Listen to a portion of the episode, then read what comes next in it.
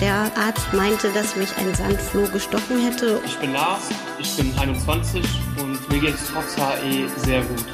Wir sind eine ganz normale Familie mit vier Kindern. Mein Mann und unsere beiden Söhne haben HAE. Ein normales Leben ist heute mit HAE und den derzeitigen Therapien sehr gut möglich. Hallo und herzlich willkommen zu einer neuen Podcast-Folge Leben mit HAE. Ich bin Birgit Lechtermann und ich freue mich sehr, Sie heute wieder begrüßen zu dürfen. Es gibt bereits etliche Folgen innerhalb unserer Podcast-Serie und wenn Sie die eine oder andere Folge verpasst haben oder neu bei uns sind, dann darf ich Ihnen alle anderen Themen gerne nochmal an dieser Stelle empfehlen, denn unsere Gäste bringen immer sehr bewegende, sehr interessante Geschichten aus ihrem Leben mit HAE mit und es sind sind auch Expertinnen und Experten zu Gast, die immer wieder wichtige Tipps und Informationen haben. Zwei Informationen darf ich Ihnen jetzt schon mal vorab geben. Dieser Podcast ist eine Produktion von Takeda und falls Sie heute zum ersten Mal bei uns reinhören, HAE steht für das hereditäre Angioödem. HAI kann durch eine genetische Veränderung bei den Patienten selbst entstehen, aber in der Mehrzahl der Fälle wird sie von den Eltern, also von Mutter oder Vater, auf die Kinder vererbt. Ist ein Elternteil betroffen, besteht eine 50-prozentige Wahrscheinlichkeit, dass auch das Kind erkrankt. Unser heutiger Gast ist Christine Bartsch. Sie ist sechsfache Mutter und vom hereditären Angioödem betroffen. Obwohl Christine seit ihrer Kindheit unter Symptomen der Erkrankung litt, bekam sie die Diagnose erst nach der Geburt ihres ersten Sohnes, denn dieser zeigte ähnliche Symptome wie sie und wurde dank einer engagierten Assistenzärztin schnell auf HAE getestet.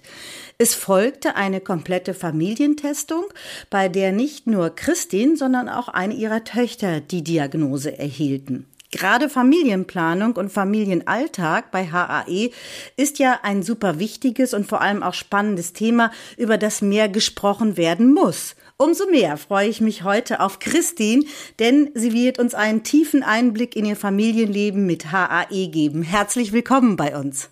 Hallo. Ja, schön, dass Sie da sind, Christine. Und ich habe es schon eingangs gesagt, Sie haben ja die Diagnose HAE erst nach der Geburt Ihres ersten Sohnes erhalten. Wie verlief denn damals die Schwangerschaft? Steigen wir damit mal ein. Also, ähm, die Diagnose habe ich tatsächlich nach meinem zweiten Sohn bekommen. Mein, meinen ersten Sohn habe ich so bekommen, da hatte ich auch selber kaum Symptome. Und äh, so rückblickend zur Geburt meines zweiten Sohnes war es so, dass ich oft Bauchschwellung hatte und äh, viel Wasser im ganzen Körper. Da habe ich mir aber auch nicht weiter was gedacht. Das war, das habe ich einfach so hingenommen. Es war eben so, ich kannte es nicht anders. Aber nachdem wir das jetzt ja auch richtig erfahren haben, bei der Geburt des zweiten Sohnes, war das denn anders, diese Schwangerschaft, als bei der ersten Schwangerschaft? Ja, also die erste Schwangerschaft hatte ich ähm, nur zum Ende hin Wasser in den Beinen, was ja auch relativ normal ist. Und ansonsten gar nichts, hatte ich nichts weiter, nein. Es war alles leichter und ich habe mich ja auch in der zweiten Schwangerschaft sehr schwer gefühlt durch das ganze Wasser im Körper. Auch da würde man sagen, weil das kenne ich aus eigener Erfahrung, ja, kann schon mal passieren. Man kann Wassereinlagerung haben. Ärztinnen und Ärzte sind da immer, ja, besonders vorsichtig. Wahrscheinlich wurden sie dann auch erstmal intensiver beobachtet. Ja, ich musste dann regelmäßig jede Woche zur Frauenärztin. Die hat dann geguckt, ob weiterhin alles in Ordnung ist, was ja war. Bis dahin wussten Sie ja nicht, dass Sie HAE haben, richtig? Mhm, richtig, ja. Und warum wurde dann nach der Geburt Ihr zweiter Sohn getestet? Äh, ich, äh, es war so, ähm, er wurde schon mit viel Wasser im Körper geboren. Er war ein sehr schweres Kind. Äh, er hat den geschwollenen Hoden bei der Geburt und hat immer viel geweint. Er ließ sich auch kaum beruhigen. Ähm, dann kam noch ein Nabelbruch dazu. Der wurde dann ziemlich schnell behoben und ähm, dann war das so um die Weihnachtszeit mussten wir wieder ins Krankenhaus weil seine Hände und seine Füße äh, geschwollen sind. In der Zwischenzeit hatten wir dann schon Ernährungsumstellungen hinter uns und haben dies weggelassen und das weggelassen. Das hat aber alles nicht geholfen. Und wie gesagt, zu Weihnachten war es dann so, dass er wieder ins Krankenhaus musste. Und da war dann eine Assistenzärztin und die hat gesagt, das ist ja alles komisch. Wir haben ja schon so viel getestet und nun müssen wir mal gucken, wo das herkommt. Sie hatte gerade irgendwie eine Vorlesung Besuch gehabt und hat dann eben diesen speziellen Wert im Blut untersucht und das hat sich dann eben als HE herausgestellt, ja. Deshalb sind ja so Fortbildungen so wichtig, ja, und deshalb ist ja auch das Thema Awareness, also aufmerksam machen auf HAE, so sehr wichtig, ähm, sowohl auf der einen Seite bei den Betroffenen, aber auf der anderen Seite natürlich auch bei Ärztinnen und Ärzten. So, jetzt gab es die Diagnose HAE. Erstmal für Ihren kleinen Sohn. Mhm. Was war das für eine Nachricht für Sie? Also ich war froh, dass ich erstmal wusste, dass es wirklich eine Krankheit ist, die es auch gibt ja, man kommt sich hilflos vor. Ne? Man, man macht und tut alles und es, mhm. es hilft eben nichts. Und äh, die, als er dann aus dem Krankenhaus entlassen wurde, sind wir zu unserer Kinderärztin gegangen. Und die kannte zufällig auch diese Krankheit, weil in den Sommerferien immer ein Vater mit Tochter hier bei uns in der Stadt Urlaub gemacht hat und die sind dann immer zu ihr, um die Tochter eben spritzen zu lassen. Und sie wusste dann auch, dass es äh, in der nächsten Stadt einen Arzt gibt, der sich da so ein bisschen drauf spezialisiert hat und hat uns dann dorthin überwiesen. Das ging innerhalb von zwei Monaten, hatten wir dann dort einen Termin und dann hatte ich auch meine Diagnose da. Das wollte ich gerade gerade äh, noch mal fragen. Wie ging das dann weiter? Also ist dann diese Kinderärztin hat die dann gesagt, Moment, jetzt müssen wir doch mal anfangen, auch sie zu testen. Richtig. Äh, es ging ja auch ums Medikament. Äh, Mhm. Das muss ja verschrieben werden und so eine Kinderarztpraxis hat da wahrscheinlich nicht so dieses Kontingent und hat uns dann an eine Klinik verwiesen. Und da gehen wir dann regelmäßig hin und bekommen dann unsere Medizin auch. Ja. So, und dort haben Sie auch Ihre Diagnose bekommen? Dort habe ich meine Diagnose bekommen und ähm, da wir nicht wussten, wo es herkommt, wurde auch meine komplette Familie getestet und es wurde halt festgestellt auch, dass ich der Ursprung bin, dass ich eine Spontanmutation bin. Eingangs hatten wir ja gesagt, meistens ist es so, dass das innerhalb der Familie weiter vererbt wird. Jetzt haben wir den ganz seltenen Fall. Das nennt sich dann Spontanmutation. Sie haben es gerade schon gesagt, Christine. Und eigentlich ja, was ist das für ein Gefühl? Also man rechnet doch irgendwie gar nicht damit, oder? Nee, überhaupt nicht, nein. Vor allen Dingen, dass man sich, äh, dass man im Laufe seines Lebens eine Krankheit entwickeln kann, die es vorher oder die es so selten gibt, das ist schon komisch, ja. In der ersten Zeit habe ich auch viel mit meinem Gewissen gehadert und ähm, habe mich, weiß ich nicht, ob man sagt, darüber geärgert, dass ich das eben weitergegeben habe, ne? Das haben hier schon ehrlich gesagt etliche Betroffene gesagt. Das habe ich schon ein paar Mal gehört. Ähm, wie wird man dieses Gefühl, das ja definitiv nicht richtig ist, wie, wie schafft man das beiseite zu schieben? Mir hat geholfen, dass es eben wirklich Medikamente gibt, die auch den Kindern das Leben leichter machen. Ne, dass man nicht mehr so, wie ich es bei meinem Sohn gesehen habe, dass man die ersten vier oder fünf Jahre das so aushalten musste, bis die Diagnose kam. Meine Tochter ist da schon reingerutscht. Ne? Die hat von Anfang an der Medizin bekommen, musste die Schübe nicht mehr so aushalten, wie, wie mein Sohn das hat. Und das hat mir unheimlich geholfen. Auch, dass es mir selber durch die Medizin besser ging, äh, hat schon viel dazu beigetragen. Also ein normales Leben mit HAI, das haben wir ja auch in irgendeiner Folge mal gesagt, ist möglich. Man muss nur richtig diagnostiziert ja. werden und natürlich dann auch die richtige Therapie bekommen. Bleiben wir noch mal eine Sekunde bei Ihrer Familie, Christine. Sechs Kinder. Ich habe es noch nicht so richtig gehört. Sind drei Jungs und drei Mädchen, oder? Richtig, ja, genau. da strahlt sie das ganze Gesicht. Wie alt sind die denn jetzt? Also mein ältester Sohn ist jetzt 16 mein jüngster, mein, mein, mein zweitältester Sohn ist zwölf, meine Tochter ist neun. Dann kommen die beiden Mädchen, die sind vier und zwei. Und mein jüngster, der wird ein Jahr nächsten Monat. Boah, da ist ja was los in der Familie. Arbeiten Sie noch oder haben Sie irgendwann gesagt, nee, das, das schaffe ich jetzt einfach nicht mehr? Also arbeiten gehe ich nicht mehr, nein, das würde ich auch gar nicht schaffen. Äh, der Haushalt der würde mir über den Kopf wachsen. Das merke ich schon, Frisst wenn richtig genau. Das würde ich nicht mehr würde ich nicht mehr hinkriegen und ich glaube, die Kinder würden mir das auch nicht die sind sehr nachtragend in dem Punkt. Es reicht schon, wenn ich nur das Haus verlasse zum Einkaufen. Das finden sie dann auch nicht so toll. Wann haben Sie sich dazu entschieden zu sagen, nein, ich bin ganz für die Familie da? Das war aufgrund der Schwellung meines Sohnes, weil ich ihn auch oft nicht im Kindergarten geben konnte und dadurch eben auch nicht zur Arbeit gehen konnte. Da musste ich ja mit ihm zu Hause bleiben. Und irgendwann wurde mir dann nahegelegt, vielleicht auch zu Hause zu bleiben. Das ist ja nicht so schön. Also da muss man auch wirklich mal einen Appell an Arbeitgeber und Arbeitgeberinnen richten an dieser Stelle, dass man sagt, doch, das lässt sich sehr gut managen und das schafft man auch alles. Ja, natürlich. Ja, na klar. Und ähm, wir haben in einer Folge sogar auch schon darüber gesprochen, dass man möglichst früh Arbeitgeber, Arbeitgeberin einbeziehen sollte und sagen könnte, entweder ich bin erkrankt oder ein Kind ist erkrankt mhm. und wie schaffen wir es gemeinsam, das gut zu regeln? Ja, ja, das wäre vielleicht gut gewesen, hätte ich da schon eine Diagnose gehabt. Hatte ich aber ja gar nicht. Es war ja nur immer so, dass mein Sohn eben dicke Füße hatte, ein dickes Gesicht hatte. Und dann hat er auch gesagt, Mama, ich will jetzt nicht in den Kindergarten. Die gucken immer alle so. Das war ihm dann auch unangenehm.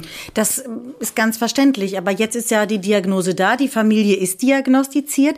Wie haben Sie denn die gesamte Versorgung und Aufklärung der Erkrankung mit den Kindern im Krankenhaus zum Beispiel erlebt? Also ähm, als die Diagnose dann kam, äh, hat uns der Professor das auch erklärt, was das für eine Krankheit ist und ähm, wie es dazu kommt, dass eben im Körper irgendwelche Dinge anschwillen können. Das hat er auch ganz nett uns erklärt. Er hat dann gesagt, stellen Sie sich einen porösen Gartenschlauch vor, der löchrig ist und so sind Ihre Wehen, so dass die Kinder das auch gut verstehen konnten. Das haben sie auch gut verstanden.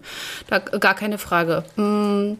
Und dann hat er uns eine ne Schwester zur Seite gestellt weil es gab dann auch Komplikationen, das Medikament rechtzeitig meinem Sohn zukommen zu lassen, weil ich ja immer dann noch ins Krankenhaus musste. Der Kinderarzt wollte uns nicht äh, spritzen weil ähm, am Anfang war das so, dass mein Sohn ja noch nicht wusste oder wir nicht wussten, wie er darauf reagiert. Und dann hat sie gesagt, nee, wollen wir nicht machen. Äh, musste ich immer in die Klinik und dann sind ja Stunden vergangen, bis das Medikament endlich bei ihm war. Wir haben drüber gesprochen, also das ist ja schon nicht einfach, ja, so eine Erkrankung wie HAE, ähm, das ist schon nicht einfach für Erwachsene auch das alles zu verstehen. Ich glaube, für Kinder ist das noch schwieriger. Oder ist es andersrum, dass Kinder das leichter verstehen? Oh, die wachsen da irgendwie mit rein. Ich, es ist nicht so, dass ich jetzt irgendwem noch groß was erklären muss. Die, die mhm. haben das dann so hingenommen und dann war es so gewesen. Meine Tochter hat bei meinem Sohn immer mit zugeguckt, wie er die Medizin bekommen hat und am Anfang hatte sie natürlich äh, ja Angst, so ein bisschen eine Nadel im Arm und war auch immer zappelig und war dann auch für mich nicht einfach. Aber je älter und je größer sie wird, dann sagt sie schon, Mama, du, jetzt ist wieder so weit, ne? Ich bräuchte jetzt Medizin, setzt sich hin, also schon richtig abgeklärt ist sie da jetzt. Und mein, mein, mein Sohn genauso. Also der ist damit groß geworden. An ihm habe ich sozusagen geübt. Bei ihr klappt es jetzt besser. Also ich meine, das ist ja, das ist eine Familiengeschichte, die erstmal so, ich sag mal, ja angespannt anfängt. Ja, keiner wusste irgendwie, was los ist. Und wenn wir heute darüber sprechen, und vor allen Dingen, das muss ich ja ähm, den Hörerinnen und Hörern erklären, mhm, sie sehen ja super aus, mhm. das darf ich einfach mal so als Kompliment sagen, ja. Fröhlich, strahlend, sie, sie strahlen mich an. Dankeschön. Und mm, bei einem so einem Familienpaket, das man eigentlich ja erstmal überreicht bekommt, ja, mit dem man gar nicht gerechnet hat. Wie schafft man das, so positiv zu bleiben? Tja, das ist eine gute Frage. Also einfach nicht unterkriegen lassen, ne? Wie, es äh, ist ja so mit der Diagnose, bricht erstmal irgendwas äh, aus einem raus. Man ist glücklich, dass man was hat. Aber man arbeitet dann so ein bisschen die Jahre davor auf, wo man noch keine Diagnose hatte, wo man sich dann auch manchmal ein bisschen blöd vorkam, weil man ja vom Pontius zu Pilatius läuft. Man arbeitet das eben nach der Diagnose mit dem Medikament, merkt man ja, das geht alles äh, einfacher. Man kann genau das machen, was alle anderen auch machen, wo man vorher gedacht hat, hm, könnte da jetzt wieder irgendwas passieren ich bin immer super gerne auf Festivals gefahren gewesen und danach war es dann immer so, dass ich eine Woche wirklich krank war, weil ein Schub den nächsten Schub gejagt hatte. Oder in, in die Diskothek bin ich dann nachher auch nicht mehr gerne gegangen, weil ich danach krank war. Und mit dem Medikament ging das eben alles wieder. Man kann beruhigt in den Urlaub fahren. Ja. Man kann wieder toben mit den Kindern vernünftig. Eigentlich nochmal wie, wie ein neues Leben, ja. ne? das einem dann geschenkt wird. Ja, richtig, genau. Könnte man so sagen, ja. Jetzt ist ja die Diagnose erfolgt mit sozusagen dem zweiten Kind und auch bei Ihnen dann erfolgt. Ja. Mhm. Welchen Einfluss hatte das denn auf die weitere Familienplanung? Ich meine, wir wissen jetzt, wie es ausgegangen sind. ist ja keine Überraschung. Wir wissen, dass es insgesamt sechs Kinder geworden sind. Aber haben Sie dann auch noch mal kurz nach dem zweiten Kind so einen Moment gedacht, Eieiei, wie geht das jetzt weiter, wenn wir in der Familienplanung doch noch mehrere Kinder bekommen? Darüber habe ich eigentlich nie nachgedacht. Nein. Äh, ich hatte nach meiner dritten Schwangerschaft, ähm, sagen wir mal so, die Nase voll, weil die war nicht, nicht angenehm. Da hatte ich viele Schübe im Bauch und konnte dann nachts auch nicht schlafen und habe immer keine Luft bekommen äh, aufgrund der Schwellung im Magen. Und dann kam ja die Diagnose und mir ging es besser. Und dann konnte ich ja die andere Schwangerschaft, die ich danach hatte, das war ja gar nichts im Vergleich zu dem davor. Das war ja wie ein Spaziergang sozusagen. Das hört sich gut und aufmunternd an in jeglicher Hinsicht. Ja, also als HE, die Diagnose hatte nie einen Einfluss auf meine Familienplanung. Ich fühle mich jetzt komplett. Ich denke, das war eher so aus, ausschlaggebend für die Anzahl der Kinder. Klingt schön. Die richtige Lebensqualität wurde gefunden. Ähm, genau. Jetzt noch mal zu den betroffenen Kindern. Das sind mhm. insgesamt Zwei. Zwei Kinder. Wie gehen die denn mit ihrer Diagnose im Alltag um? Also im Kindergarten haben wir Bescheid gesagt gehabt, als sie beide noch im Kindergarten gingen, dass da was ist. Vor, aufgrund auch, weil mein Sohn ja als erstes im Kindergarten war und oft dann der Anruf kam, holt ihn mal ab, der hat jetzt wieder gespuckt, der hat wieder dicke Füße. Mhm. Und dann haben wir das eben auch gesagt, dass Rosi oder meine Tochter das genau dasselbe hat. Dann kam sie in die Schule, da haben wir dem Lehrer Bescheid gesagt. Sie hat nicht so viele Schübe wie mein Sohn hatte. Und ihren Freunden sagt sie davon eigentlich überhaupt gar nichts. Die kriegen das so gar nicht mit. Und bei meinem Sohn ist es so, in der Grundschule ja, wurde Bescheid gesagt, weil er da viele Schübe hatte und ich dann auch manchmal in der Pause hin bin äh, und ihm seine Medizin gegeben hatte. Da musste man dann Bescheid sagen oder auch sagen, ihr müsst vielleicht ein wenig Rücksicht auf ihn nehmen. Und jetzt hat er die weiterführende Schule, besucht er jetzt und mhm. da mhm. weiß wirklich nur die Lehrerin, was er hat. Weil wir das so eingestellt haben, dass gar nichts mehr passiert in letzter Zeit. Das möchte er aber auch so. Das möchte er auch so. Das ist von ihm aus, ja. Er hatte gleich zu mir gesagt, nachdem er die Schule gewechselt hat, dass er das nicht wieder so an die große Glocke hängen möchte. Weil es gab mhm. dann schon so komische Sprüche in der Grundschule und das hat ihm dann nicht so gefallen. Wahrscheinlich auch nicht so gut getan. Nee, richtig, genau. Und er hat gesagt, er möchte jetzt gerne wie ganz normale Schüler auch behandelt werden und dann ja, akzeptiere ich das so. Wir hatten tatsächlich auch noch die andere Sichtweise, dass sein Vater vor der Schulklasse seiner Tochter einen Vortrag gehalten hat über die Erkrankung und dann bei allen sozusagen das Licht anging. ah, das ist das. So, das ist auch schön. Das fand ich auch eine schöne Variante. Jetzt gibt's ja noch vier Kinder, die sind nicht betroffen. Ja, ja, ja. Wie gehen die denn damit um? Weil, weil die, die anderen stehen vielleicht mehr im Mittelpunkt oder man legt doch vielleicht einfach mal. Nein, gar nicht. Sie schütteln den Kopf. Nein, gar nicht. Mm, nein, mm, mm. es ist ganz normal. Also die Kleineren sind ja damit groß geworden, dass es so ist, wie es ist. Und äh, der Älteste, der hatte mich ziemlich lange alleine, bis das zweite Kind kam. Der kommt damit auch recht gut zurecht. Aber ansonsten sind alle so, wie sie sind gut. Wie sollte es bei der Mutter denn anders sein? Als schlichtweg gut, sage ich jetzt auch nochmal. Alle gehen ja irgendwie in den Kindergarten oder in die Schule, ne? Mhm, mh. Inzwischen. Wie gehen denn die Institutionen mit der Erkrankung der Kinder um? Also, Sie haben vorhin erzählt, die Lehrerin wusste Bescheid, die habe ich angesprochen. Wie war da insgesamt, wie war die Kommunikation, wie waren die Gespräche? Ja, aufgrund von Corona mit der neuen Klassenlehrerin ja eben nicht so intensiv, sondern nur mal am Telefon oder wir haben ähm, ähm, ja so Links, ein Zettel mit Links erstellt, wo man sich das auch selber nochmal anschauen kann, weil ich weiß nicht, wenn man manchmal sich das nochmal angucken kann, ist es verständlicher, ja. Und im Kindergarten hatten wir so ähm, dieses Buch von einer Firma, der kleine Finn, der Bauchschmerzen hatte, gab es damals nur. Das hatte dann die Erzieherin den Kindern vorgelesen, um dann auch zu erklären, warum mein Sohn ab und zu mal Bauchschmerzen hatte. Wir haben vorhin gehört, so einfach ist das nicht, nicht immer, weil der, der älteste Sohn hat gesagt, nee, jetzt möchte ich mal hm, nicht so ausführlich mit Mitschülerinnen und Schülern über meine Erkrankung sprechen. Wie war das denn davor? Wird man da manchmal auch zur Löwenmama, wenn man vielleicht erfährt, dass ein Kind nach Hause kommt und sagt, ach, die haben da wieder irgendwas Komisches zu mir gesagt? Na klar macht einen das traurig. Aber ich, ich kann es in dem Moment ja nicht ändern, ne? Ich habe dann immer zu den zu, zu meinem Sohn gesagt, ähm, du weißt, was du hast, du das hast du auch und auch wenn du diese Krankheit hast, du bist ja genauso gut wie die anderen Schüler auch.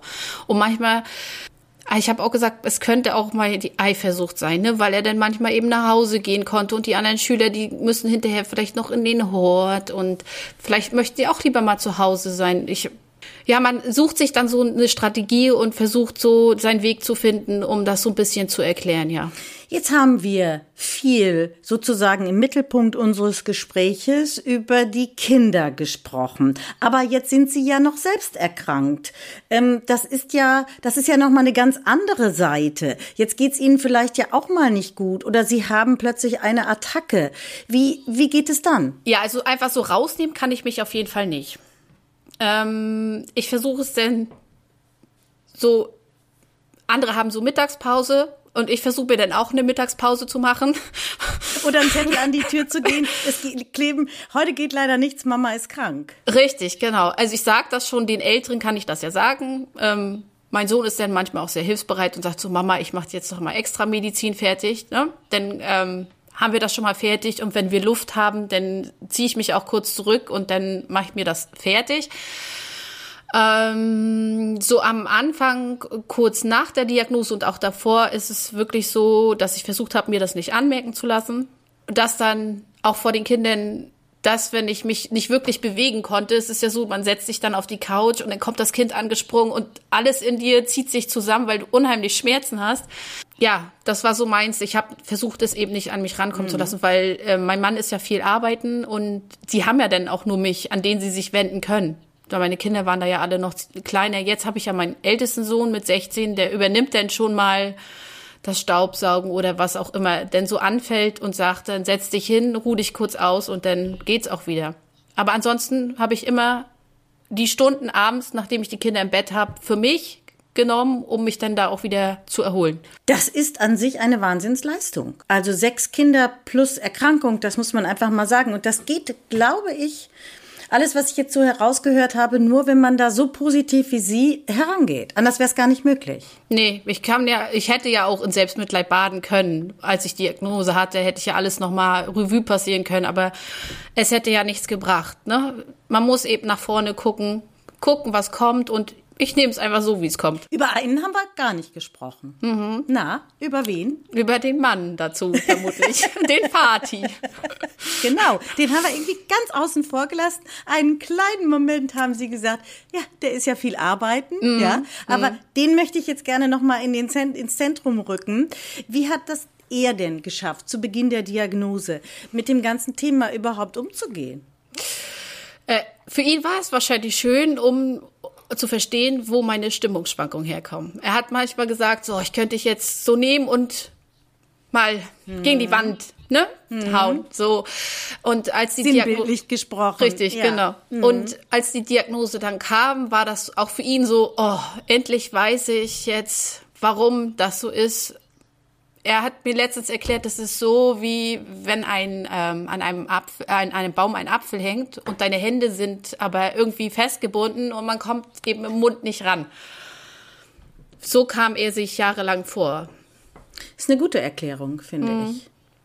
Also er war sozusagen erleichtert, als er wusste, Sie sind erkrankt und er weiß jetzt, was Sie haben. Und mhm. wie ist er dann damit umgegangen, dass zwei Kinder erkrankt sind? Ah, darüber haben wir gar kein großes Aufheben gemacht. Äh, er, er war froh, um zu wissen, warum ähm, der Fuß anschwillt, wenn ihm, wenn der, unserem Sohn den Schuh angezogen hat. Er hat sich ja manchmal auch den Gedanken gemacht, ob er zu fest zugedrückt hat beim Schuh anziehen oder so. Aber dass das einen ganz anderen Grund hatte, das war für ihn dann schon positiv, dass er wusste, dass das ja eine Krankheit ist, die den Fuß hat anschwillen lassen. Und wie schafft ihr es heute als Paar, dass nicht die Erkrankung im Mittelfeld eurer Beziehung steht? Also wie schafft man das, das so immer mal rauszuhalten und zu sagen, hey, wir sind auch noch ein Paar? Ja, das geht mit der Medikamenteneinstellung recht gut. Dadurch, dass wir ja immer viel machen können, jetzt wieder. Äh, durch die Kinder natürlich noch nicht ganz so viel. Da gibt's auch so eine schöne Episode. Er hat mir ein Konzertkarten geschenkt, weil ich das ja früher immer sehr gerne gemacht habe. Aber jetzt ist es so, wir fahren dahin und mir fehlen dann einfach die Kinder. Also dann ist es auch nicht mehr. Jetzt, jetzt bin ich doch, ich bin doch jetzt neugierig, ja. was ich sonst nie bin. Nein, äh, jetzt bin ich doch neugierig. Was war es denn für ein Konzert? Tickset. Ach, ja, das hätte ich mir ja nicht entgehen lassen. Super. Und Sie hatten aber einen schönen Abend und es war klasse. Ja, das war natürlich alles schön, aber trotzdem ist es jetzt so, jetzt fehlen mir die Kinder. Na, aber Sie haben die ja ansonsten und auch rund um die Uhr hätte ich fast gesagt. Und da ist so hm, eine Richtig, Auszeit ja. natürlich auch immer klasse. Ne? Ja, das stimmt, ja. Gibt's noch kommt was? nicht so Gibt's oft vor. Noch, gibt's noch was, was Sie sehen möchten an Konzerten? Äh, ich möchte gerne noch mal 30 Seconds to Mars sehen. Da würde ich mitgehen. Fragen wir mal Ihren Mann, ob er Karten organisiert oder ich muss das mal gelegentlich machen. Liebe Christine, ganz herzlichen Dank. War ein tolles, offenes Gespräch. Es hat mir sehr viel Freude bereitet. Ich hoffe Ihnen, die Sie jetzt zugehört haben, auch. Besonders nochmal auch danke für die Offenheit. Falls Sie jetzt, also liebe Hörerinnen und Hörer, mehr über die Erkrankung HAE äh, wissen möchten, das können Sie alles erfahren, zum Beispiel auf der Website www.lebenmithae.de. Und ich sage nochmal ganz herzlichen Dank. Gerne. Ich danke auch.